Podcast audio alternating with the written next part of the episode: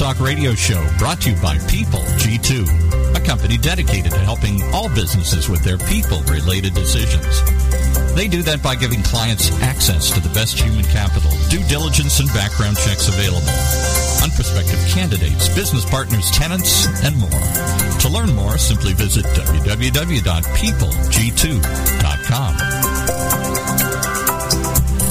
Today, we're privileged to have with us the founder and president of People G two, Chris Dyer. Hey, Chris. Good afternoon, and thank you for joining me. Again, my name is Chris Dyer, and I'll be your host here for the next hour on the Talent Talk radio show. We have a really good lineup of uh, guests here today, and throughout the year, we've also got some stellar guests that we've been arranging and putting together, so look forward to having you come back and uh, visit us uh, many more times this year. And just in case this is the very first time you're listening to the show, well, first off, welcome, and let me tell you a little bit about how it works.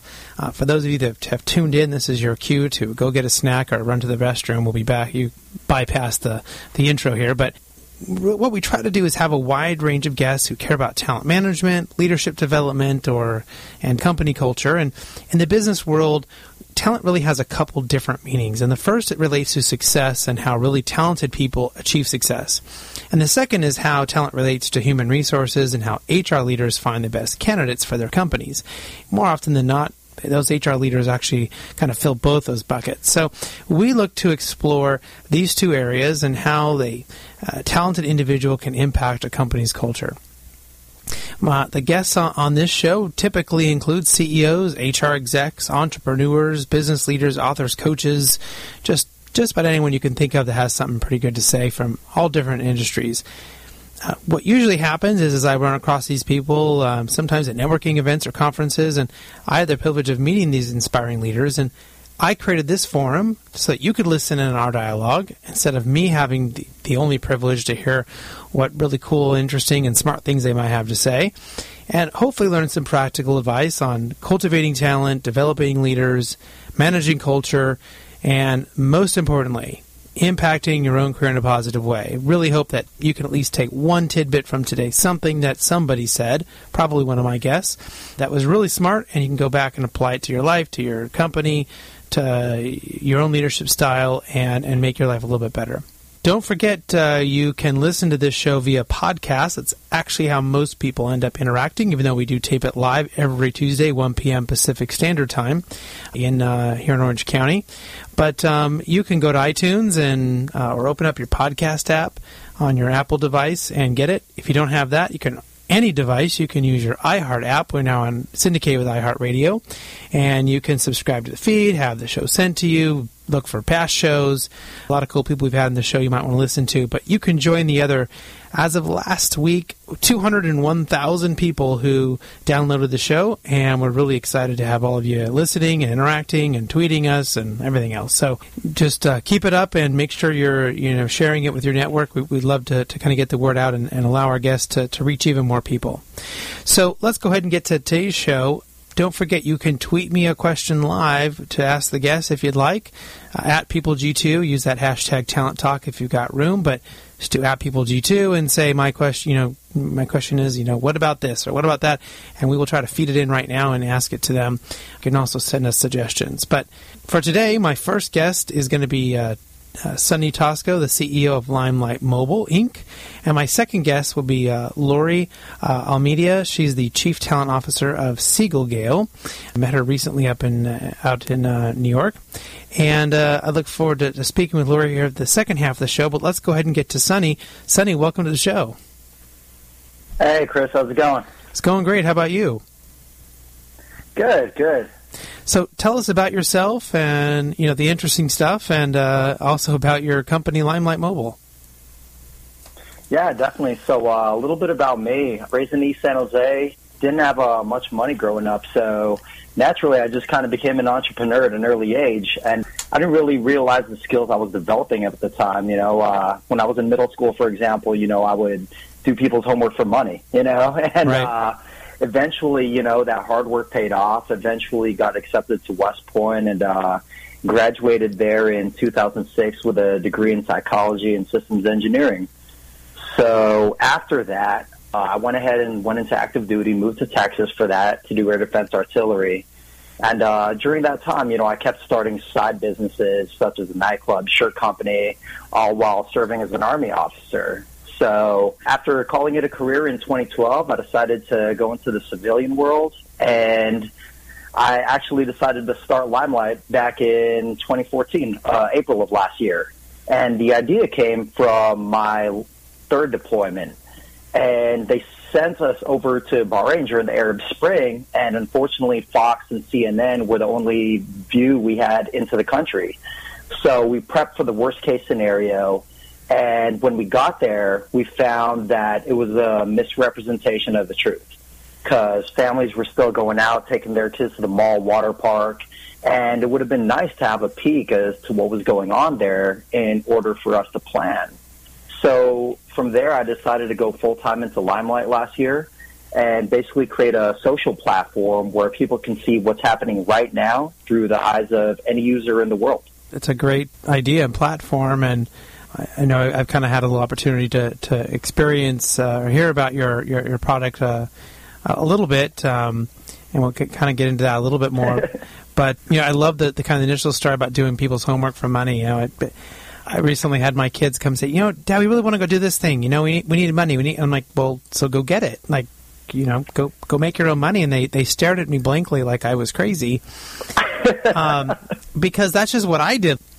I know you're also a part of another company, Weave Networking. Can you talk a little bit about what that is and, and kind of impacting how you see it impacting businesses and entrepreneurs?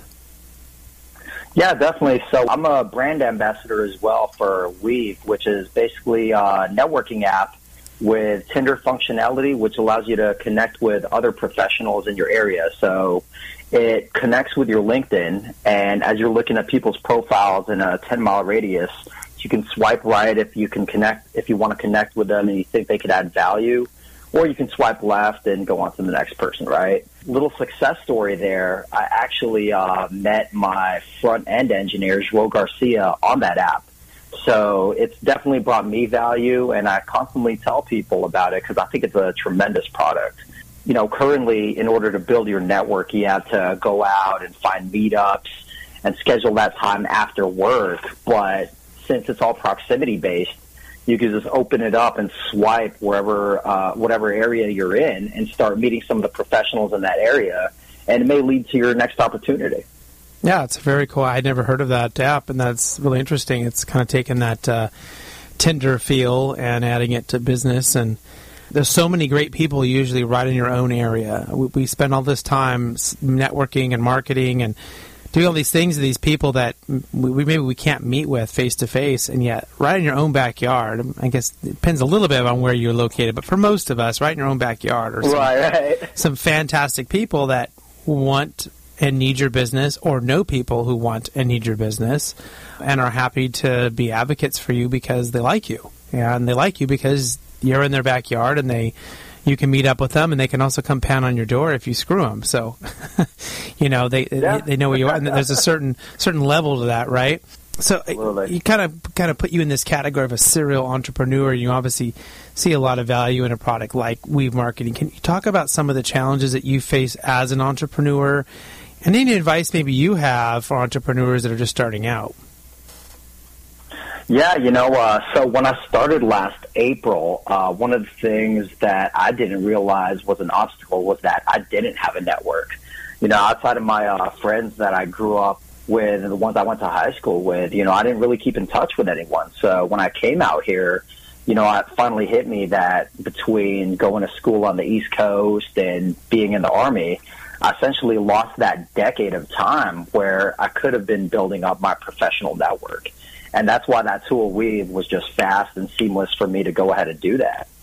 And um, just to build on that, you know, uh, people fund people that they already know in the Valley, you know, or they give intros to people that have, that they've already built rapport with over time.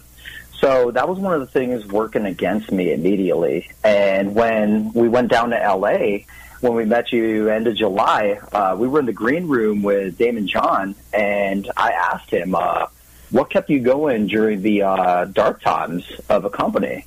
And he said that life's a series of strategic partners, you know, and whether it's your spouse, your team, your crew, people you came up with, You know, those are the people that really believe in you and the mission that you're trying to achieve, and the ones that'll keep you going during those low points. And to take it back to all on who you know, I think the saying goes, you're an average of the five people you associate yourselves with. And, you know, when you are associating yourselves with progressive, entrepreneur, in, independently driven people, you know, it really sets you up for success, I believe. Yeah, you're absolutely right. And you kind of mentioned a little bit about the event. So kind of full disclosure, I was a judge with, along with Damon John and a few other guys, uh, you know, for the Tap the Future. Miller Coors put on a, a fantastic event, and Sonny and his uh, Limelight uh, mobile idea was there presenting. And so you guys did a fantastic job presenting. And I think just by the, the thinnest of margins, by your chinny chin chin, did you did you get edged out by another company? But um, you, you guys did a, an excellent job, and a, I think it was a it's a really good idea and a really interesting perspective, especially the way that uh, the way in which you kind of came about to that idea, uh, given you kind of mentioned that our, our news outlets don't always give us the same news. I, I always noticed that when I would, let's say, go to Europe, how different the news was. And then I would go on my mm-hmm. on my app, right? And I'd be like, well, C N N says, like, the world is about to end, and Fox News says everyone's trying to kill us, and but I'm standing right here and everything's fine. So yeah, there's that real interesting Uh, kind of dialogue between, you know, what's sensational and what's what's reality. Maybe you could, Absolutely. you know, maybe you could talk a little bit more about, you know, what's some of the traction you guys have had with Limelight. I mean, are you seeing it, it sort of take a, a, a more serious kind of saturation in particular areas, or what, what are you seeing right now for that? Yeah, so uh, where we are right now is uh, we have about one thousand three hundred fifty users, um, and our retention's been great month over month after we launched in May. A lot of that uh, growth has been organic because uh, after we launched, we got feedback from our customers that some of the U I U X wasn't where it should be, and they wanted to see other features. So, you know, you can't growth hack something that isn't ready. So we kind of halted acquisition, but it still continued to grow. Um We've been seeing activity in uh, really our main concentrations in the Bay Area, but we have a concentration as well in SoCal, and overseas China is the most concentrated area. And we're trying to figure out right now why people keep coming back. You know, uh, we're trying to conduct user testing right now to see if people like um, connecting with the user at that location more, or seeing the real-time photo of that location. So, uh, for example, if I was traveling to Hawaii, am I more interested in seeing if the tsunami that just happened affected where I'll be staying, or am I more, uh, or do I place more value on connecting with a user that's at the beach that I planned on going to in order to start uh, getting to know people um, without the intimidation of meeting them face-to-face and having to break the ice? So or, that's kind of where we're at with that. Or did they just want to see girls in bikinis? Hey, you know, that's another use case, too. Right. Um, but uh, we, we, we went back to the drawing board, and um, we went ahead and uh, created a redesign of it. So we're going to be releasing that in September. That has a lot more aesthetic appeal and is a lot more intuitive than our version one. Right, all right. Well, I'm excited to to see it, and uh, I know I'm going to be kind of checking that out some more, along with the other Weave networking that you, you mentioned, uh, and I'm sure our users will as well. And if you have uh, great feedback for him, I'm sure he'd love to, to get it. Uh, the other thing that you mentioned that was, you know, always fascinating, we've had some really notable um, people on the show that have, have served in, in our armed forces, and their perspectives, and especially when they're very entrepreneurial, I always find that really fascinating. Because for me as an entrepreneur, mm-hmm. that level of kind of perceived um, conformity, I might say, is sometimes not mm-hmm. appealing. And so, so for someone to take the structure and the organizational parts that are really, really awesome components of, you know, any kind of military function, function you're talking about, and then applying it to being an entrepreneur, so if you can kind of balance those two. Because for me, like, being, you know, in a group of people having to do the same thing all the time, like, you know, kind of that the initial part of, of being a grunt, let's say in the Army or wherever, whatever division you're in, would would I could never handle that, right? But if someone that can handle that and can take the, those incredible lessons of structure and organization and process and movement and then apply it to something, that's pretty remarkable. And that's why we've seen some really kind of key people. I mean, we had Kelly Perdue, who was at season two winner of the um, The Apprentice. He yeah, was on the Apprentice, show, right. and yeah, and he he talked a lot of, about some some of the similar things. Uh, and and and also talked about how getting people from all different walks of life into that group setting adds a level of empathy within for the rest of your life, which, oh, yeah. which is which is sort of the same thing as traveling. You get out there and you travel and you realize, you know, how different yet how similar we are to, to, to each other. But maybe you could talk a little bit about your your time there. I guess maybe share a little bit about what you, you did. In the, let's start there. What, you know, what were some of the things that you did in the Army? Kind of, you, you did West Point, and, and you graduated from there, and then you had you spent your time in the Army. What were some of the, you know, the general things that you were, were charged with? Yeah, so uh, I actually started off in air defense artillery, which is the Patriot missile system. Basically, if a missile comes in, then I'm in charge of the weapon system that launches another missile at it to shoot it out of the sky, right, at about thirty thousand feet. So uh, that was uh, what I was in charge of when I first started off. But, you know, I was twenty-two years old in charge of thirty people. You know, I had my uh, I had my periods of immaturity. And, you know, as you mentioned, I wasn't a conformist at all. You know, uh, having to have my medals like an eighth of an inch off the pocket, for example, you know, it's, Those those details I really didn't care for, you know. Right. But you have to you have to you know uphold that standard for your soldiers. So I uh, got with my crew, and we became one of the better engagement crews in the battalion. And essentially, uh, we kept uh, improving improving our engagement operations. Um, and we got to the point where we would deploy and basically control a third of the missile power in the Persian Gulf. After I got done with that phase of my career, uh, my crowning achievement is really being the chief of operations for uh, for our three hundred person organization uh, during our twenty eleven deployment. And, you know, it was a challenging opportunity. Um, I was a captain at the time, had about four years in, and it's a job usually reserved for a major, someone with at least a decade of experience. But, you know, I seized the opportunity and saw it as a great learning experience to test my personal mettle mm-hmm. and also see how I would be able to hand myself in that position. And, you know, was able we were able to get a lot of deliverables. Um, we were able to produce a lot of deliverables uh, while we were also undermanned and under-resourced. So it was a great experience, and I don't regret any of it. So how do you think some of those challenges and experiences then translate for you in the business world with your business ventures? And maybe even enough, we kind of use a broader stroke here, in general for those people coming home and coming into the workforce, as a lot of times people have a, a hard time figuring out, and the employer has a hard time and the, uh, the soldier has a hard time figuring out how they fit, right, into civilian life. So how do some of those lessons then translate? Yeah, so uh, one of the things I started to realize was that you have job stability in the Army. You know, um, you have your contract, you're set the time that you're supposed to serve, and you are able to use that as an opportunity to use it as a test bed uh, for your own personal development. So uh, one of the things I did in my uh, second deployment is I already knew I didn't want to go to grad school. You know, I wanted to be an entrepreneur.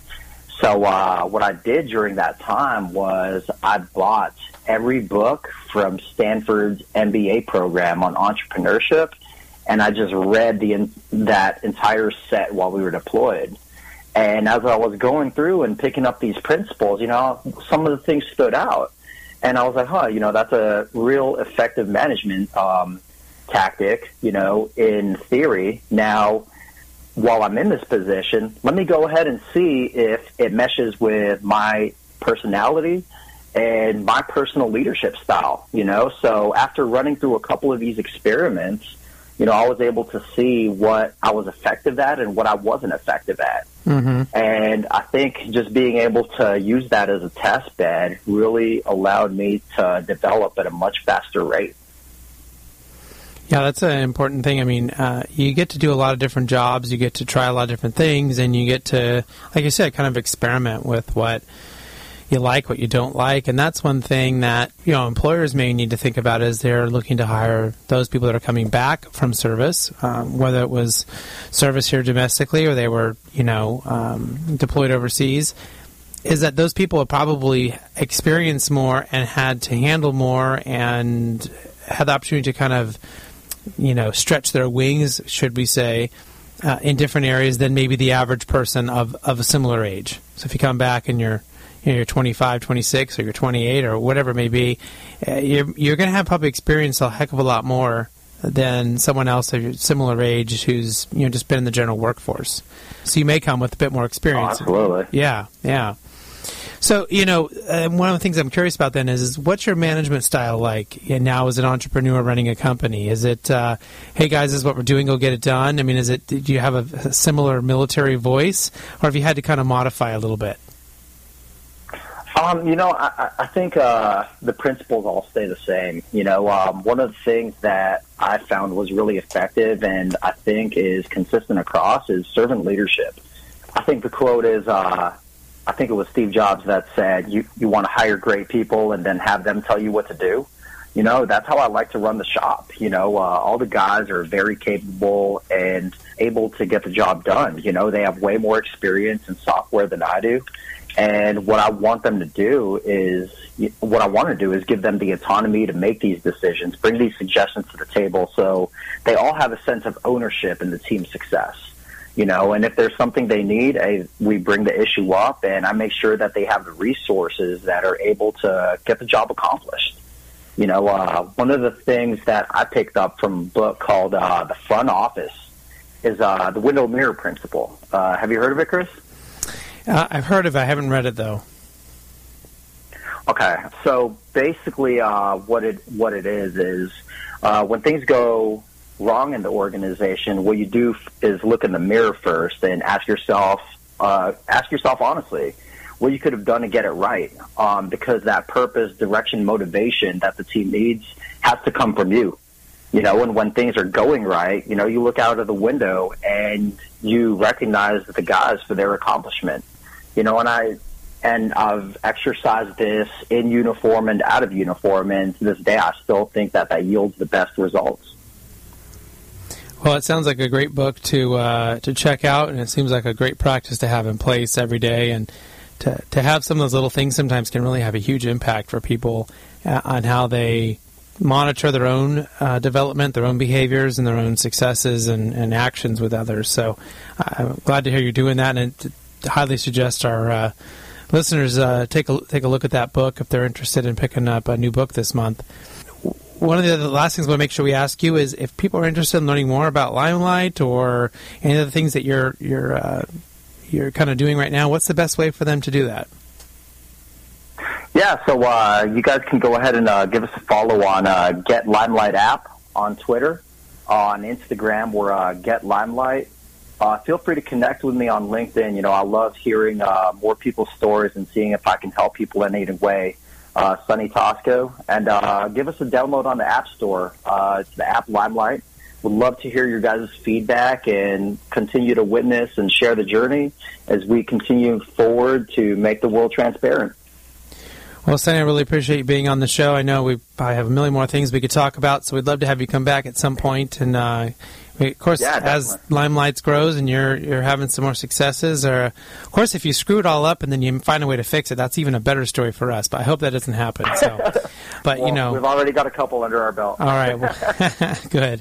Well, you know, continue success, and we'll talk soon. And I uh, really appreciate you being on the show.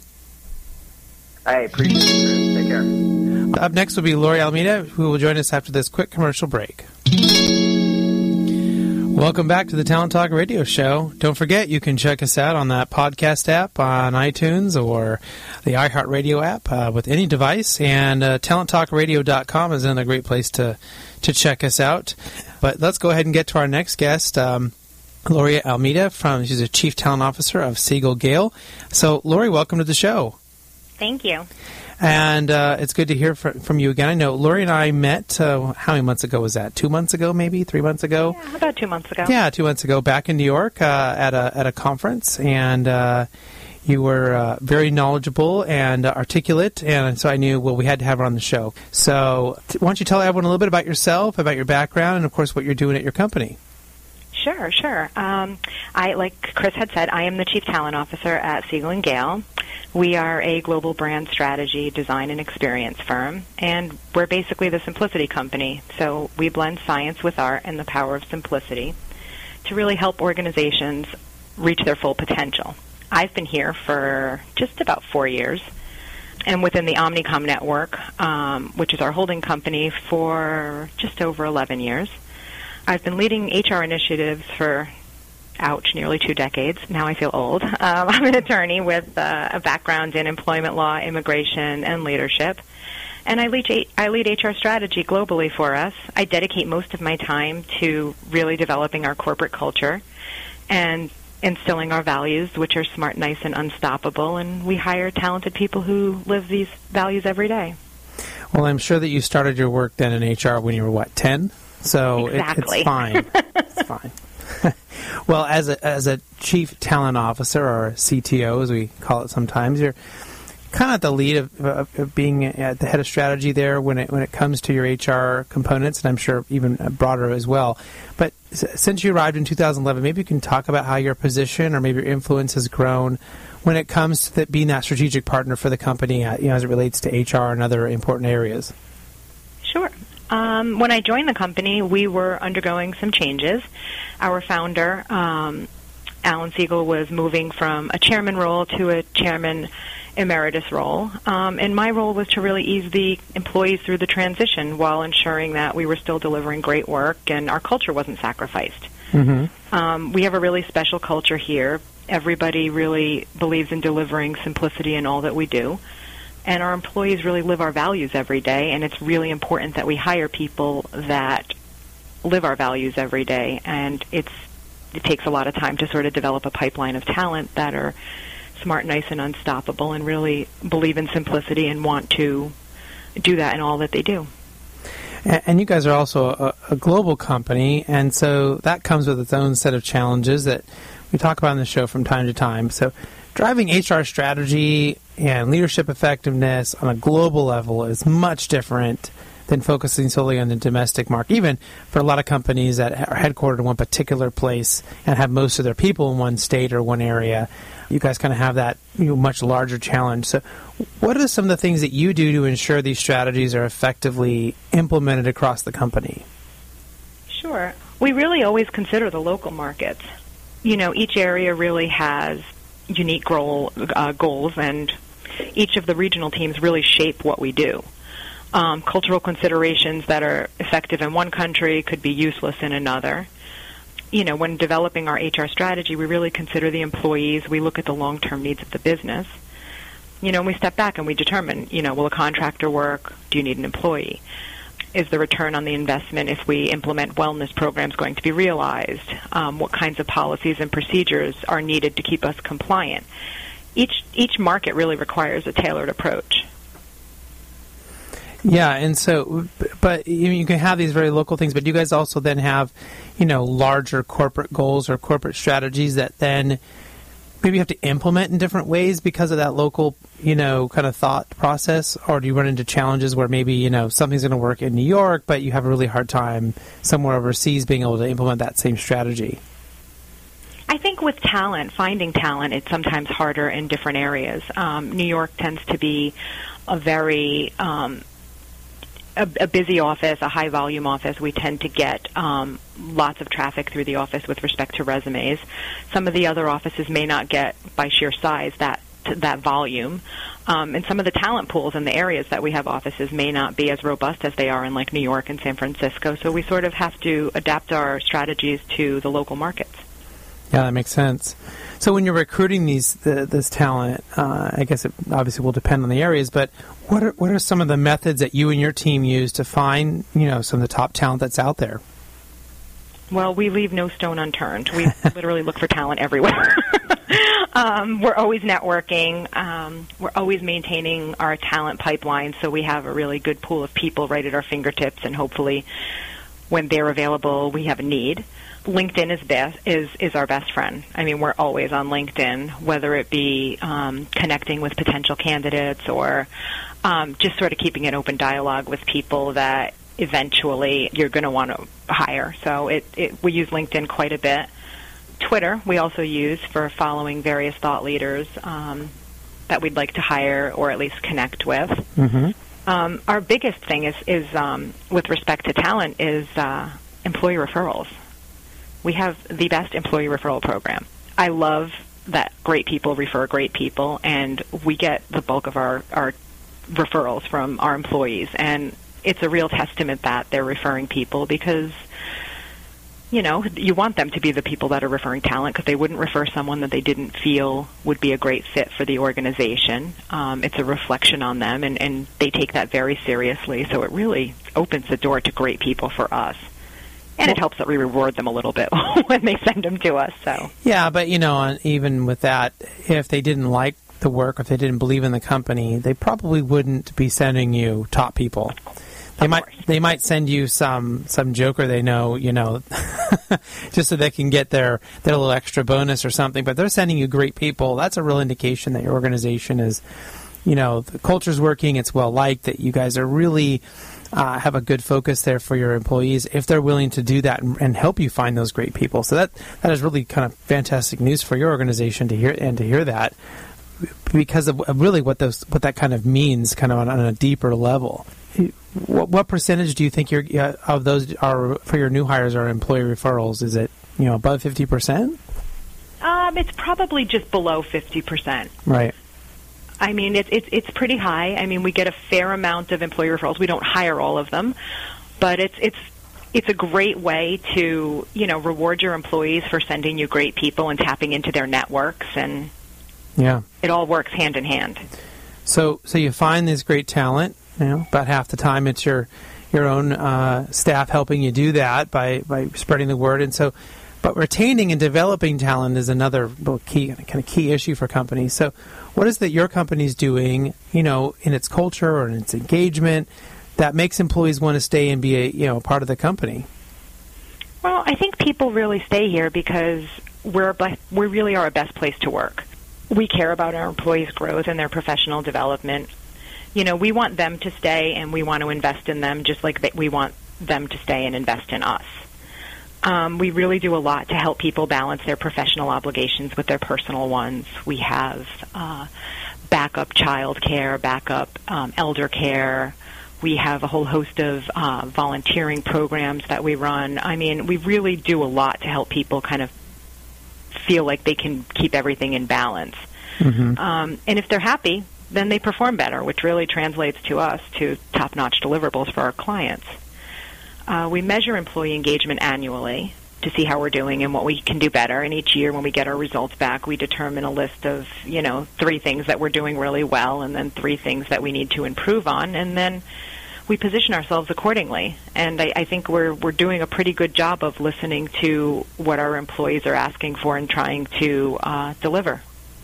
So, is it through the, some of those um, kind of measured studies that you're doing every year that helps you, you know, really make sure that leadership is being really maintained at a high level? That you know you've got the right focus on succession plans in place, or when you're going to need the next, you know, kind of thing to handle your leadership. And there isn't those sort of drop-offs that we see sometimes from companies. Is that really the, the area where you kind of focus some of that data? I think a lot of it is what makes it a great place to work. Most of the data that we extract from the, the engagement study, things that we think will help people balance their work and home life, different programs that we can implement. It's a whole host of things. I mean, some years the study tends to be more heavily leaning towards things we can do with respect to leadership, culture. In other years, it's more, um, you know, work-life balance. It's sort of, it, it takes an interesting sort of approach every time. Yeah, yeah. Well, and it makes sense because I know you, you do uh, you do some own, your own uh, thought leadership stuff as well. And I think I, there was an article that you contributed to uh, about aligning human resources and marketing to strengthen the overall brand experience. And there was a particular line in there in the article that really kind of st- stuck out for me, and that was, transparency between departments has evolved from an innovative concept to a corporate imperative. So how does a company achieve this kind of transparency that you're talking about? Well, I think for us, it's really achieved by um, H R partnering closely with marketing.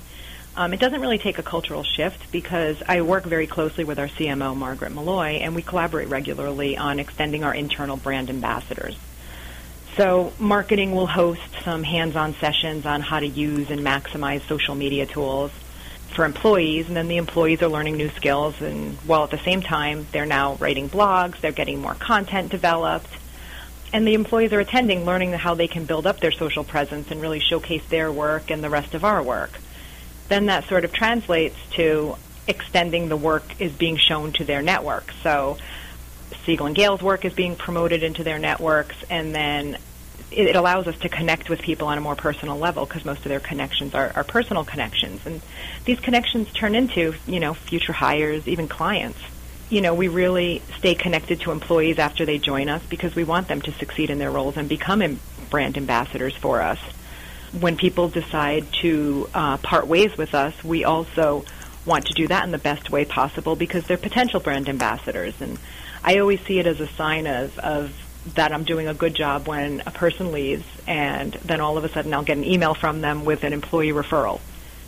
And they'll say, you know, I work with this person, he's really interested in Siegel+Gale, and, you know, I just thought it might be a nice fit, hope you can meet them.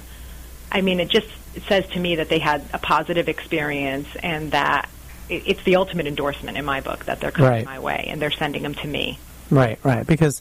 Yeah, if they've left, because, you know, not all positions are forever places for people. They, they they change careers, they change focuses, they move, they, you know, for whatever reason, they decide to go to another job. And, yeah, but they're still willing to send them back to you. That is a, a great endorsement. You st- you always want to maintain that positive um, position when they're leaving, because I do think that um, it does come back to us. So one of the enemies of transparency can very often be time. As busy organizations and are growing and so much going on that we intend to be transparent and we intend to let everyone know what we're doing, but there's only so many hours in the day, and given your focus between a work and life balance, it may really be a, a limited amount of hours to get all that done. So how are there certain things that you guys do to try to make sure that you're carving out time for that, or ways in which that you, you meet with you between different um, departments in the organization to ensure that transparency is really occurring?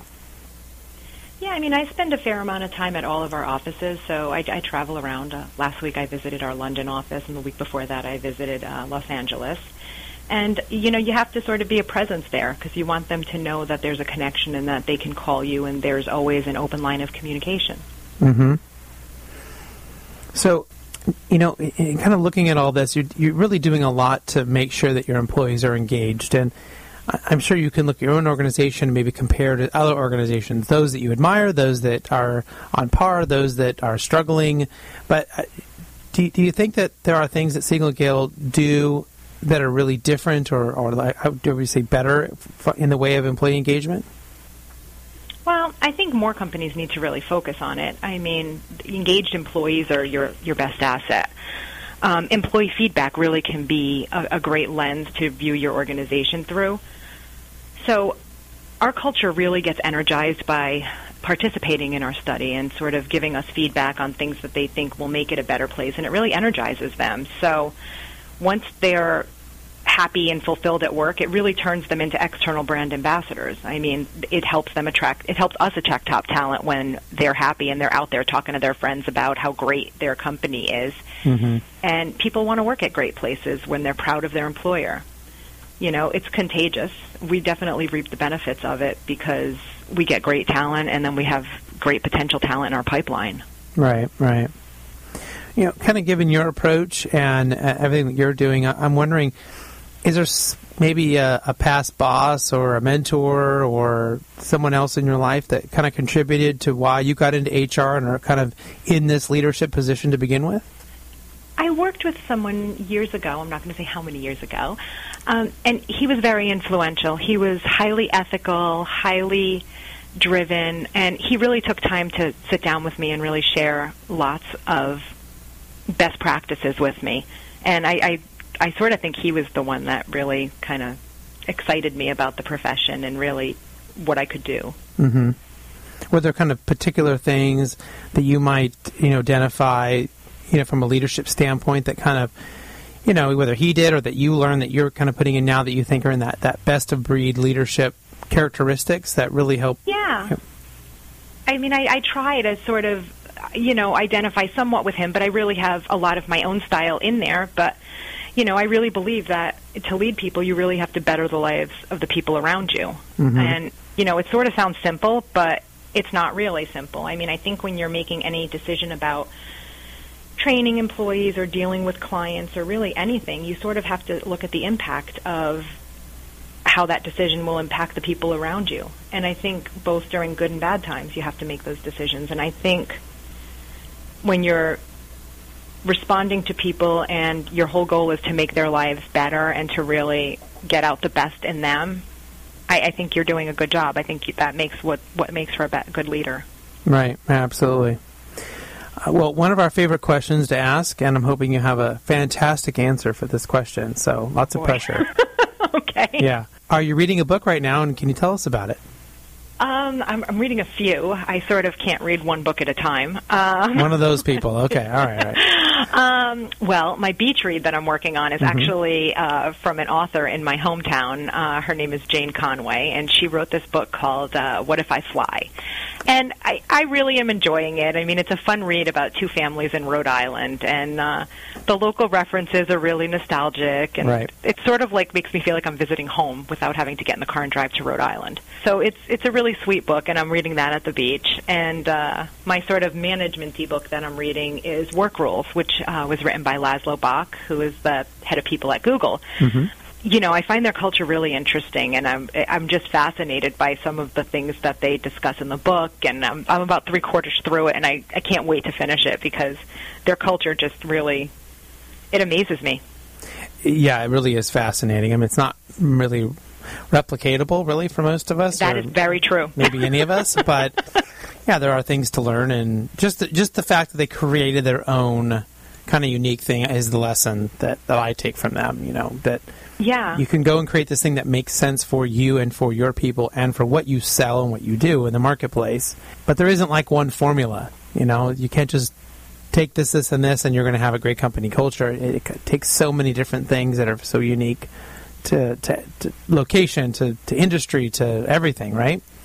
Yeah, it's it's amazing. I, we, I went to a function at the Google offices in the New York office a couple of months ago, and, you know, there's Google security all around, and I, I pushed the elevator button on every floor because I really wanted to see what each floor looked like because I was fascinated by the space. I mean, it was magnificent. Mm-hmm. It was really beautiful, and, like, you know, reading that they, you know, slow down the ca- the lines for lunch so that you talk to the people with you because presumably you talk to the people, you like them, you have relationships, and you want to stay at a job longer when you have relationships with people you like. And it sort of all goes together, so it's it's pretty interesting.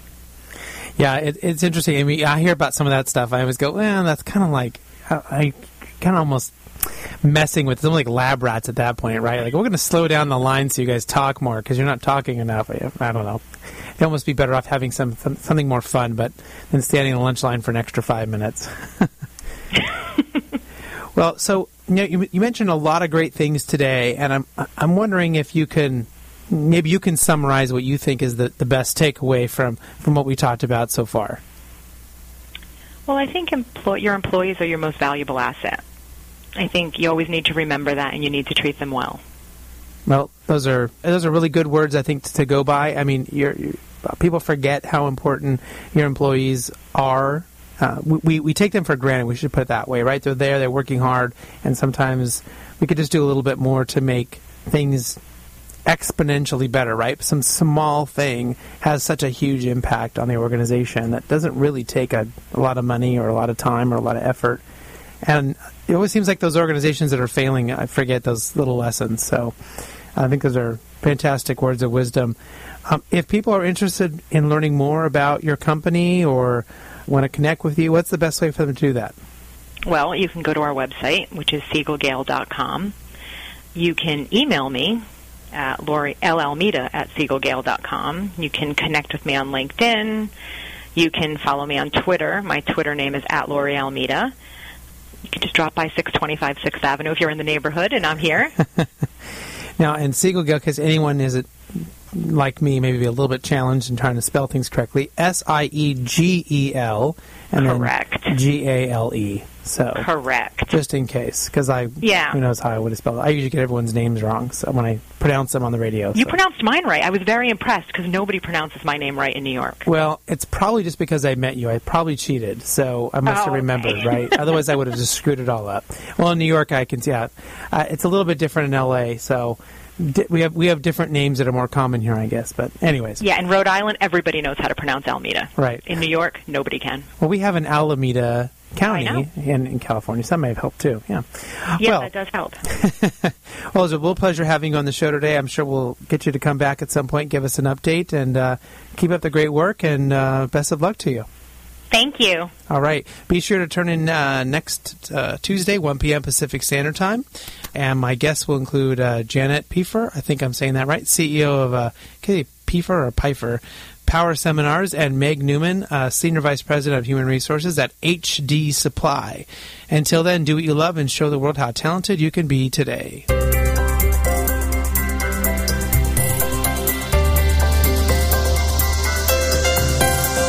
You've been listening to Talent Talk Radio Show, brought to you by People G two.